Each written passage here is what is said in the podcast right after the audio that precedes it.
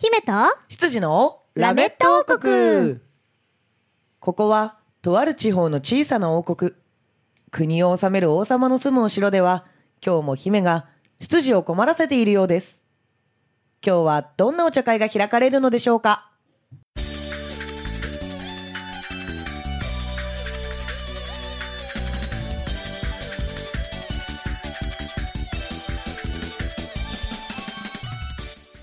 はいということで始まりましたラメット王国ラメット王国302 302回回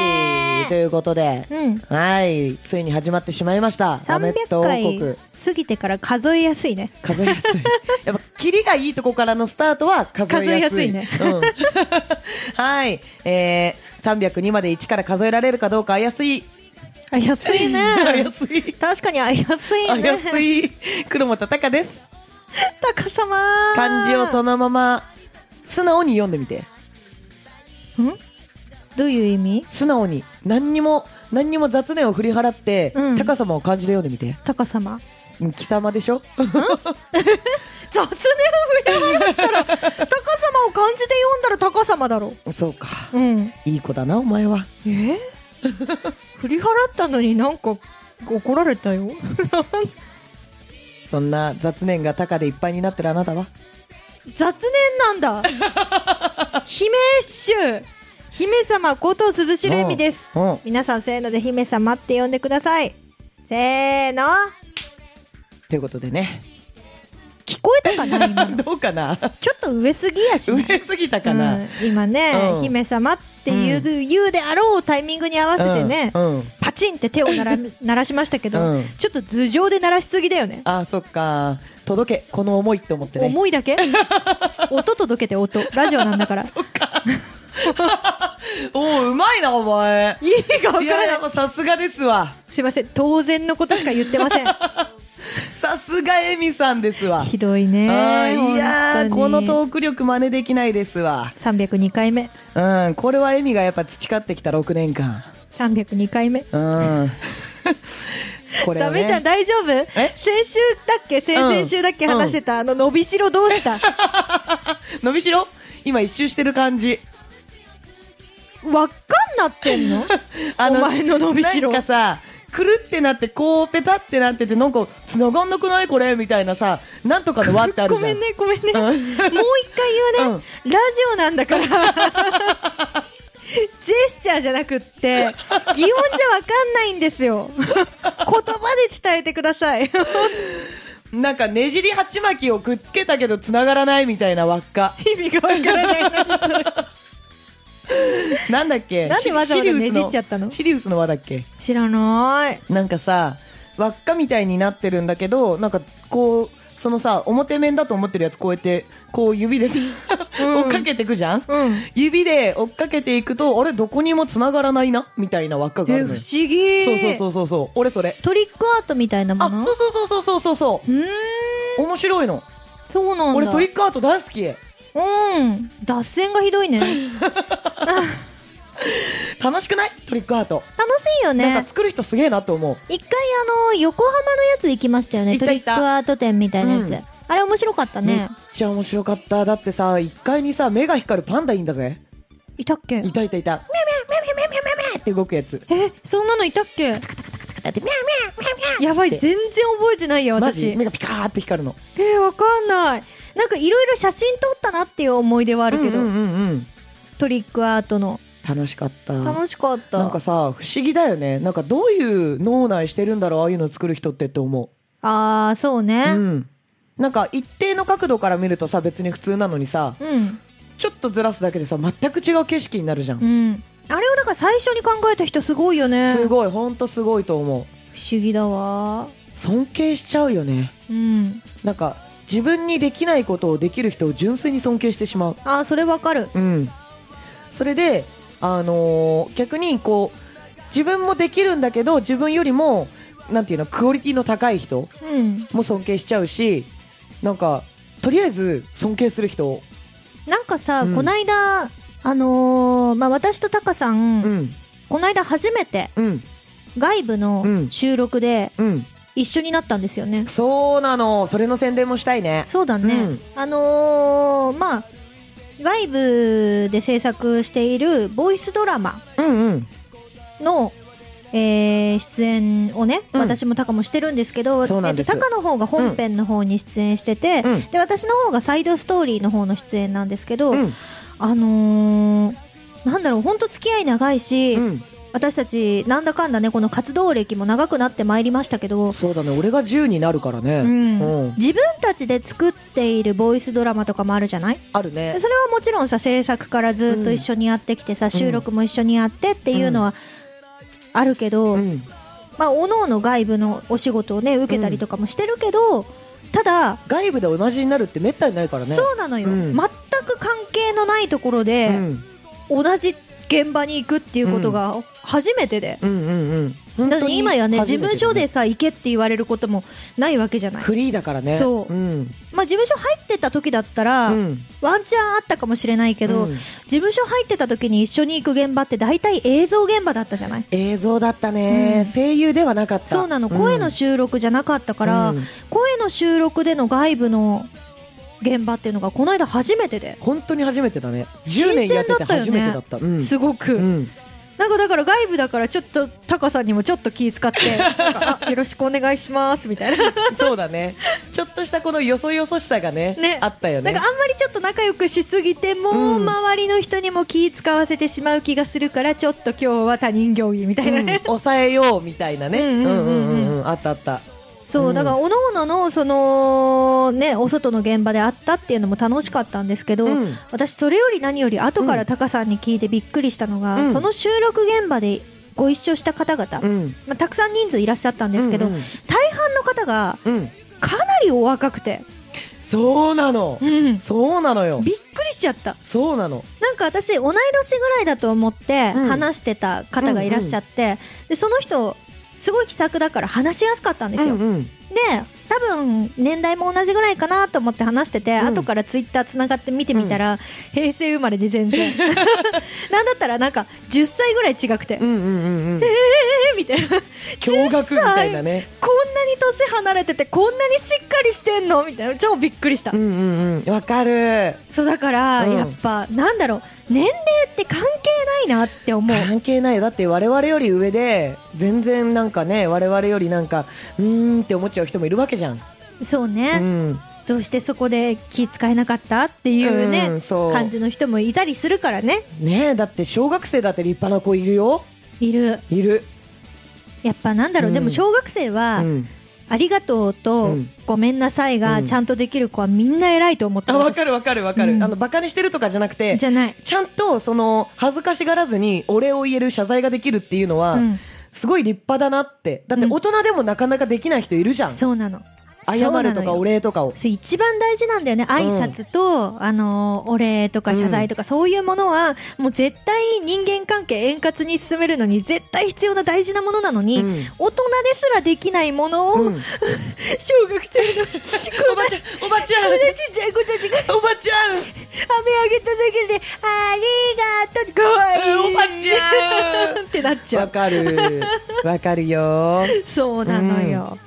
なんかそれがさ、あのーね、周りに親御さんとかがいてほら俺いいなとかじゃなくて、うん自主的に言うから偉いなと思うのよ言われて言ってもでも私は偉いなって思っちゃあーそれでも言えない子はいるからね、うん恥ずかしがっちゃってう、ねそうそうそう、照ほれらちごゃって挨ね拶してって言われて、うんこんにちはとか言っても超可いや愛いーかわい いねもちもちたまんないねねうーん可愛い言えたねーあ可愛いねーってなっちゃうでうんうち来るってなっちゃうよ ね行く行くってなっちゃうじゃん 番組変わっ ちゃう、ん番組確かにねラジオじゃなくなっちゃういやでも本当にだからそのご挨拶もそうですけど、現場に入った時のその方たち、はいはい皆さん周りのな皆さん、うんお若いのにしっかりしてらっしゃるっていうのに、うん本当にびっくりして、うんうんうんうんなんだろうだからそのねちょうど私が喋ってた方は、はい台本の制作もしてらっしゃってその収録であーなるほどね出演者でもありそうそうそうそう台本も書いてでもエミみたいな人だねじゃああそうそうね、んそうだね、うんそうだね、うん あそうだね、ん同じようなことしてるからよりそう思ったのかもしれないああこの若さでそれができるみたいな、そうすごいなうんーうんうんって、でお互いにねびっくりしたよね何がその周りの人の若さうとんスキルの高さに、ああそうね、ううんんだってその後だって俺とエミあの子たちぐらいの年齢の時何やってたって話してえー、10年前でしょう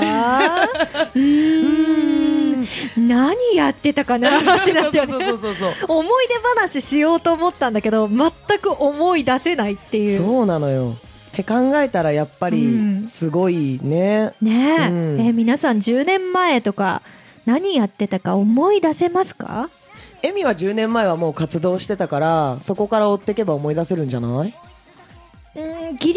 リ、うんあのーやってたことは思い出せうる、んうんうんやってたことは思い出せるんだけど、うん事細かに詳細を言えとか、その時感じてたこととかを、うんあの思い出せって言われると、うんものすごい時間かかる、ああそうだよねその時のやつを一からこうかんこのね、うん頭の中で振り返っていかなきゃいけないそかうらだから何に悩んでたとか、うんうん何に力を注いでたっていうのが、うんなんだろう常にこう流動的じゃないですけど、うんうんうん常に変わるじゃない、変わるねそうだからそういうのが思い出せなくって、うんでもちろんイベントとかこのこの頃そういうイベントやったなとか、うんこの頃そういう人なんかこういう人たちに出会ったなとかっていうのは思い出せるんだけど、自分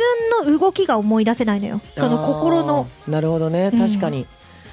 うんやってたイベントとかはねそう、うん記憶とかにはあったりするけどじゃあその時どう感じてたかとか、うんどうだったかって言われると多分細かくは思い出せないと思う、そうなんだよね、だから私の場合その後もちょっと考えて、うん何だったかなーってこう時系列を追ってっておー出てきたのは多うん分ニコ生の配信をやり始めたばっかりの頃だと思うのようんうんうんうん新しい事務所に入ってでニコ生の配信をやり始めたばっかりうんだから、うんえっと、自分で MC をやって仕切るっていうのうをん始めた頃だと思うんだよね。おーなるほどねうんうんうんでそもそもその番組を始めた頃っていうのは、うん誰が MC をやるみたいな決まりがなくてうんうんうんだから出演者がバッていてうん大人数でも2人でもいて、うん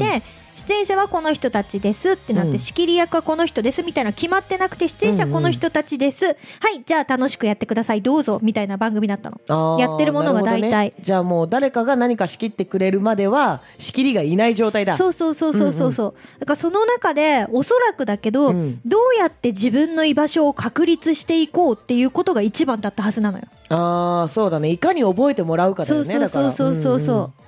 でいかに楽しくできるかうんうんうんに力を注いでいたのではなかろうかってうんうん推測。推測なるほどねそうだからあのーまあこれ言っちゃったら元も子もないけど、うん時代もあるよねうんうんうん、なんかやっぱりさ我々がまだ学生だった頃ってさそこまでこの声優学校とかの数も多いわけではなかったしなかったね、それこそまだあの何 YouTuber 歌い手さんとか、そういうのもそんなに有名ではなかったうん。時であったじゃないでも今ってさみんな若い子は知ってるわけじゃん、そうね。うん、ニコ生のあのニコ動の歌い手とかさ、うんうん YouTuber とかさうん。で声優学校ももう各所にあるわけだ、声優学校の増え方、えげつないようね。ん、もう。そうだからそういうのびっくりもするあるしあと、うんなんて言うんだろうこのなんていうの親からのこれになってほしいっていう希望うんをさ、こう抑えつけられなくなってるじゃんやりたいものをやりなさいできそうなものをやりなさいっていうこの親も増えてきてるわけじゃん。っうんていうのもあってこ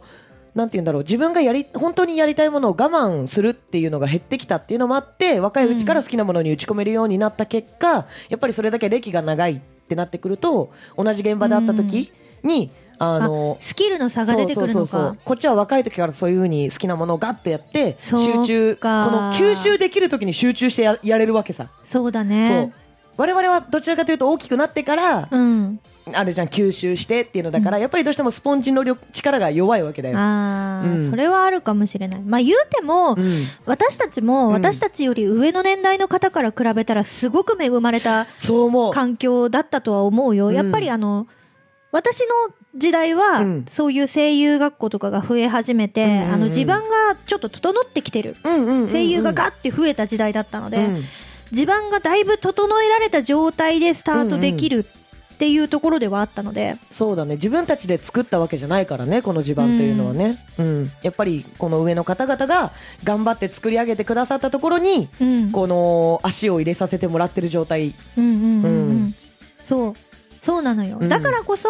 上のそうやって時代を作った人たち尊敬するし、うんあのーまあ、声優をやりたくって業界に入ってきたっていう人は上の方だとそんなにいらっしゃらないじゃないですか。アルバイトでやっててそのまま声優にっていうのが多いそようねそうそうやっぱ役り者さん、私たちのちょい上の人は声優やりたくて、ねうんうんうん入ってきた方も結構いらっしゃるけどそのさらに上だとさもう役者さんから入られて、うん声優はアルバイト副業ですみたいなところが多かったと思うんですよ、うんだからこそさ、うんやっぱりなんていうのかな私たちの年代から比べると演技力がやっぱり半端なく、そうだね半端ないんですよ、うんで、まあ、私たちの時代があって、うん私たちより後の時代の子たちは情報力とか、うんそういうタカさんも言ったさ、ねうんうんちゃんとしたこの学校とかも増えてうんうんうんやりたいことできるっていう、早い段階からやりたいこと自分でいろいろ見つけて自分で試行錯誤できるうんっていうのがあるから、あのー私たちよりもなんていうのかな機械と、機械ってあの本当にコンピューターの方うね、んうんはいはいはいとはい関わるのが多いからさ、うん自分でマイク前とかの練習ができたりとかするわけじゃない、そういった面で声での演技に対する技術力が高いと思って。ああそうだねうんマイク前で喋るってなった時のこの立ち方とか声の出し方とかどこまでだったら大丈夫これ以上だと聞こえないみたいなそうそうそう、んいい聞こえ方みたいなのとかをさ、研究してたりとかするからさ、あと自分がどういう風に映るかとかね、うんうんうん見栄えのこととかも考えるわけじゃない、うんち私たちのところうんちょうどその中間にいるわけですよ、うんうん中途半端ってなるいや我々の年代でも素晴らしい人たちたくさんいるもんちだ よろんいるんだよいるんだよただ比べちゃうとそううーん中途半端ってなっちゃうんですよ。まあそれはおのおのの努力ももちろんあるけそどうだね。ねうんそうだからこそ私たち頑張んなきゃいけないんですよ。ね上上ににももすげえし下にもからは追随がすげえしそうそうそうそうそう下の成長半端ないからね。いやー上の人たちはだから時代を築いたっていう功績もあるし、そうだね演技力もあるし、絶対そこから、あの地盤が崩れるってことはないのよ。私たそうだちね一番脆いところにいるからね。そうだね地層としては。いつこう抜かされるかわからないそ下手したら抜かされてるところにいるからそうなの。いかに追いつけ追い越せで上にこうねそうよ。いけるようになるかっていうどうにまあか。だからこそあれだよねいろんな人の演技うん。とかさその時流行りの演技ってあるわけじゃんやっぱありるある。うん、っていうのとかもこうちょっと取り入れるとかさ勉強するとか、その中で自分の表現うん。どうしたらできるかとかっていうとこも大事になってくるからなんかそういうのを語り出すとやっぱり声優って楽しいなって思うじゃん楽しい楽しい、なんか手を一個さこうバッて振り下ろすっていうだけでもさうん映像だったらただ振り下ろすだけだけど、うん声にそれを乗せてくださいって言われた時にさうん果たして手を振り下ろしたと思ってもらえるかどうか、うんうん前に出したのか横に出したのかうん上に上げたのかだかそうね、果たしてそれは腕かとかさ、うんうんいろいろあるからねそうそうそうそう物持ってるのか持ってないのかとかね、うんっていうところまで考えて声に乗せなきゃいけないっていうところがあるからさまざまな体験もやっぱり全部が糧になるわけさ。そうだから私たちの強みは、うん若い人にこううん絶対に抜かされないのは 年齢、年齢によって重ねた経験だけは抜かされないから、そうだねそれをどう活かせるかですよ、そうだね、うんそれ技術力でうま上回られたらもうどうしようもないからね。そうなの、うんそうなのよ感覚でさ、うん多分これはこういう風になったらこう思うだろうなっていう感覚だけで抜かされる場合もあるから、ね怖いわ怖いよあー本当に本当に後ろが怖いー。すいません失礼しますってどかされて前に行かれる感じだからね、ああどうぞみたいなどうぞしちゃダメだ よでもこの間本当に、うん私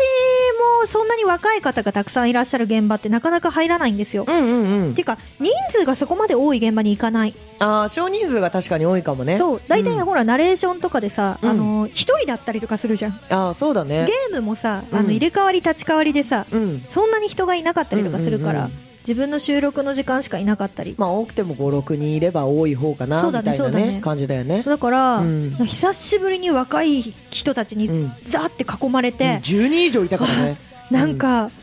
やばいなって思った新しい風を感じたおいいじゃん、うんいい経験だ。いやいい経験だったと思う、うん本当に、うんあのー意識改革としてね、うんうんうんうんうんあちょっとのんびりやってる場合じゃないなって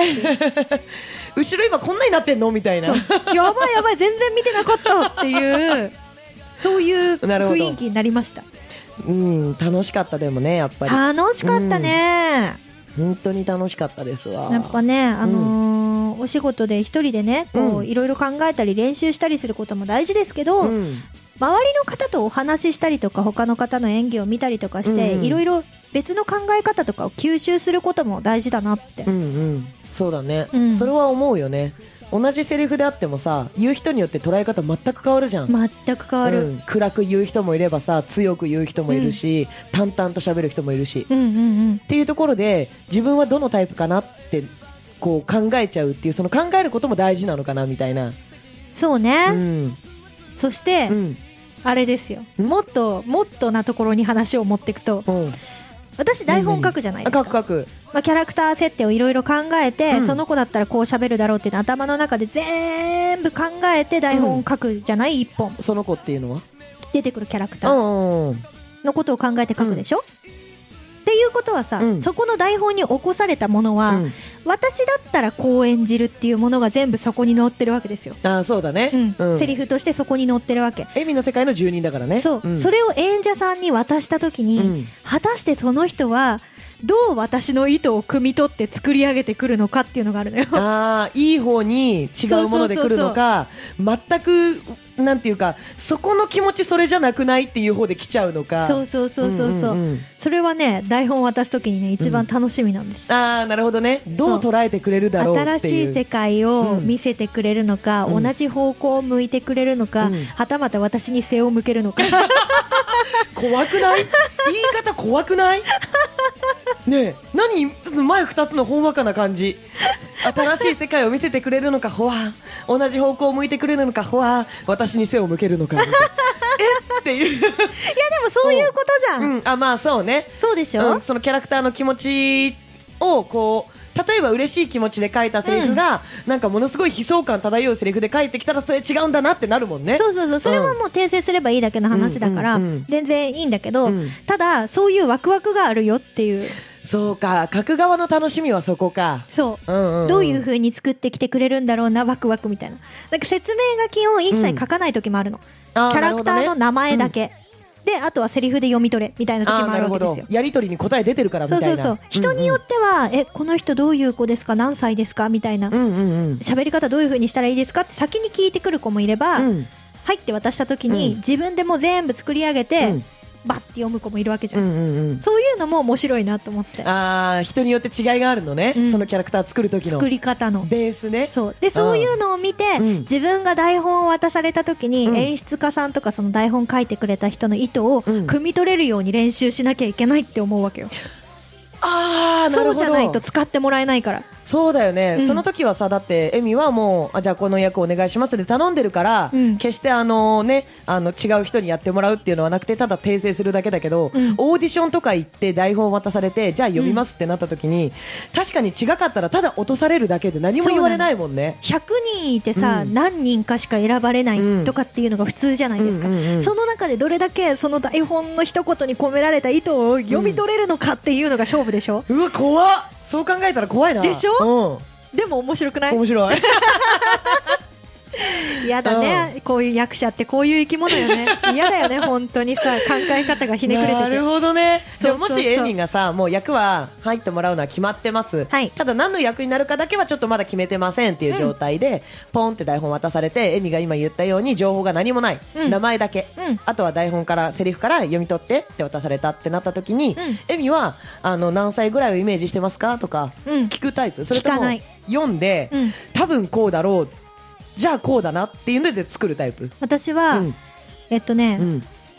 これもう本当なんか声優目指してる人にこの回聞いてほしい ね私うはん台本をもらって情報が一切載ってない、うんセリフだけしかないものであれば、えっとね3パターンぐらい作るうん、パターン作る用意しておく、く、うんなるほどねパターンをあの何歳のパターン何歳のパターン何歳のパターン気が強いパターン、弱いパターンつっていうのを作って、うんうんで自分の中で一番いやこれでしょって思うやつをとりあえず声に出して持ってく、うんうんでそれじゃないって言われた時に別を出せるようにしておく、うんうんうんうんなるほどね、うだんからその一つのものに対しての引き出しをいくつか用意しておくってことだでねきる限りね、うんうんでも私それ本当は苦手なのあそうなの一個考えちゃうと、うん次のやつがなかなか浮かばないというか変えられない人だからああなるほどねそううんうん、うん、本当は苦手なんだけどでもオーディションに行く時で事前に台本が分かってれば、うん、それをするあー、でもう当日会場に行って、う台本を渡されてじゃあやってくださいって言われた場合には、もう自分で考えて1本だけを集中してやる、うんうんうんこれだろうっていうのでいくのねこれだろうっていうのをやる、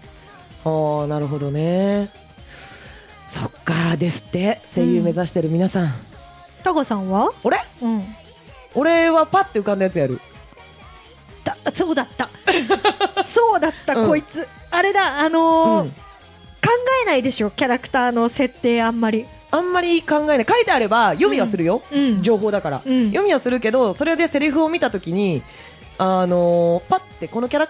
こんなかなってパッて浮かんだやつをそのままやっちゃうそうなんですよ、うんこれがね私とこの人のね怖い差なんですよあの私はどっちかっていうと計算型で、うんあのーこういう風に喋るだろうからスピードはこのぐらいだなとか考えたりとか、あの言い方言い回しとかも、うんここは柔らかく強くとかうんそういうなんか音楽みたいな考え方をするのああなるほどねボリュームとかスピードとかそうそうそうそうそうピッチとかそうテンションとかそう、うんうんうんを計算しながらうんうんやるタイプなの、すごいねなんだけど、うんタカさんの場合は、うん感情先なんですよ感情そうだそうね感情先うにん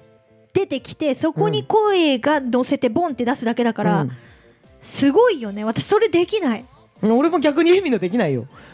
私はもう感情はこう思ってるだろうなーって考えたものに対してじゃあこう喋るだろうっていうのを肉付けしていくタイプだから、うんうんうんいやータイプがね本当に違うの真逆だねある意味ねでもさ私とさタカさんも真逆だけどさ、うんあの役者やってる人って大体この2パターンに分かれるよねああ感情型か計算型かってことそうお本能で動くタイプ か計算するタイプかみたいなーなるほどねあーまあそうかもしんないねうんうんなんか考えるのがもともとそんな得意ではないっていうのもあって、ももう思った通りにやる、ううんん、だからハマるやつはハマるしハマらないやつは全く違う方向に行っちゃうら、うんうんうんうん、でも計算型の人ってあるそうだね程度のさそ,、の王道の道うん、多少外れててもどっかしら引っかかってる王道の道を歩くわけさそう、うん私とか特にそうだよ、失敗したくないから。うんっていうのはだからすげえなって思うう、うんんそこまで織り込んで考えることができるのはすげえなって思うよでもだからこうそ、んなんか、あ、そういうの全部取っ払って、あのーもっと違う真逆のキャラでやってとか言われたら死 ぬ。え死ぬ逆これの逆これでこのキャラクターで逆みたいになっちゃう。もう大、大混乱。あーパニック、パニック。そうかうーんあとあれだよねん。学校にさ、うん行った時に講師の方が、うん自分と別タイプの人だと、うん終わったよ ね。もう言ってることわからんみたいにそなうるのそうかそうそう。一年間、うんあの、自分と別タイプの講師に例えば当たりました。はいはい一年この人の授業を受けなくてはなりませんってなった時、もう本当にう、んまずその言ってることを理解するのうがん時間がかかるの。ああなるほどね本能とかその感覚で行く人って大体擬音が多いの。ああそうん。なんかね、うんここのね、感情はね、ブワーって盛り上がるんだよ。もっと熱くみたいな。うん ってなうじゃある。理解できるのはもっと厚くしかないんだ熱くうん。ってな る。うわみたいなでもなんかそれが、あの計算型の人だと、あのここうのんセリフは感情がこういう風に動いているから、うんもっと声張ると思うんだよねとか言うわけよ。ああ具体的にこうしたらいいよっていうのをそ言うってそくうれるそのうそかうそうそんなに落ち着いて喋らないよ絶対とかって言うわけ。もうちょっと語尾強くなんないとかそういそううそ感うじそかうそうそうそうそう。相手にもっと食ってかかる言い方しないと伝わらないよみたいなことを言葉で言ってくれうるんうんわはけ。いはいはいはい感覚の人は、うんそこ違うんだよねもっと勢いがあってぶわっと熱くみたいなも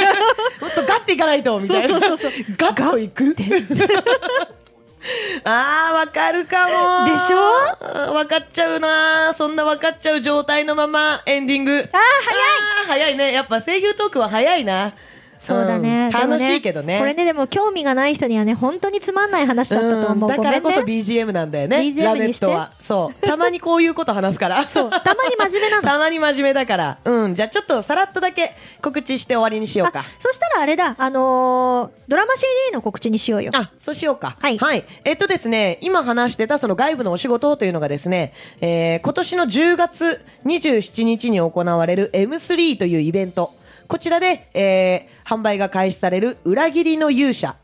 というドラマ CD、ボイスドラマ CD ですね、うんの内容となっております。えーそれとスピンオフの方なんですけれども、エミはこの裏切りの勇者のスピンオフに出てくださってるんですが、黒本はですね、この裏切りの勇者の本編とスピンオフ、あともうすでに CD が販売されている、えー死神デッドゾーン、えースピンオフ、えー CD 購入特典で聴ける、ダウンロードできる、えー特典の方にも出ております。はい。はい。なのでね、あの、もし M3 に行くよっていう方いらっしゃいましたら、ぜひ、えー、そちら。こちらがですね、M3 の第2で、うの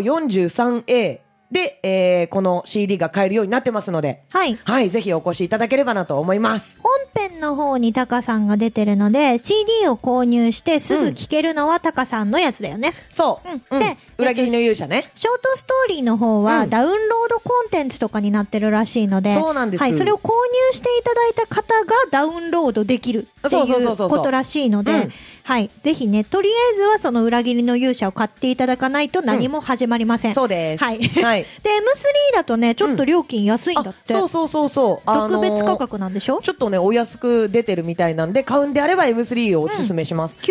円で販売してるらしいよ。そうそう。で、あと、あの、通販もうん。やっておりまして、えーこちらの死神デッドゾーンの方はもうすでに通販は始まっております。ほうほうほう。はい。で、裏切りの勇者はこの M35 ですね。M35 に通販が、えー開始される予定ですので、こちらの方も、えーサイトとかアップしていきますので、ぜひそこからご購入いただければなとうん思います。ちなみに M3 の後だったら、うんえっ、と、私と黒本の物販の方でもうん販売できるようにはなると思う。はいなたると思うだ、それがいつなのかっていうのがね、まだはっきりわからないそのうなんでで、すよ。いつから出せるかなっていそうう。うん一番早いのは M3 です。で買っていただくっていうのがはい早いかな。うんはいぜひ、えー聞いていただけると、ぜ鈴ひ、代黒私本と嬉しい鈴です。代の初めて、私と私と鈴鈴代代、お前しかいねえな私しかいない な。入れて私と入れて。黒本のはいはい初めての外部共演作品なので本。当だよね。こんだけ長く一緒になってて初めての外部だからで、ね。ショートストーリーの方はね、うん本当に聞いてほしい。あ、サイドストーリーうんか。サイドストーリー、うんの方はね、ほんと聞いてほしいんです よ絡みまくってるからね。うん。なんだったら二人しか喋ってないからね。そうなの よ。なんで、ぜひぜはいひ、よろしくお願いしおます。願いしますよ。いつもとは違う鈴代黒本に会いに来てくださいよ。はい。というわけで今週のラメット王国はここまで。姫と、羊のラメット王国でした。バイバイ。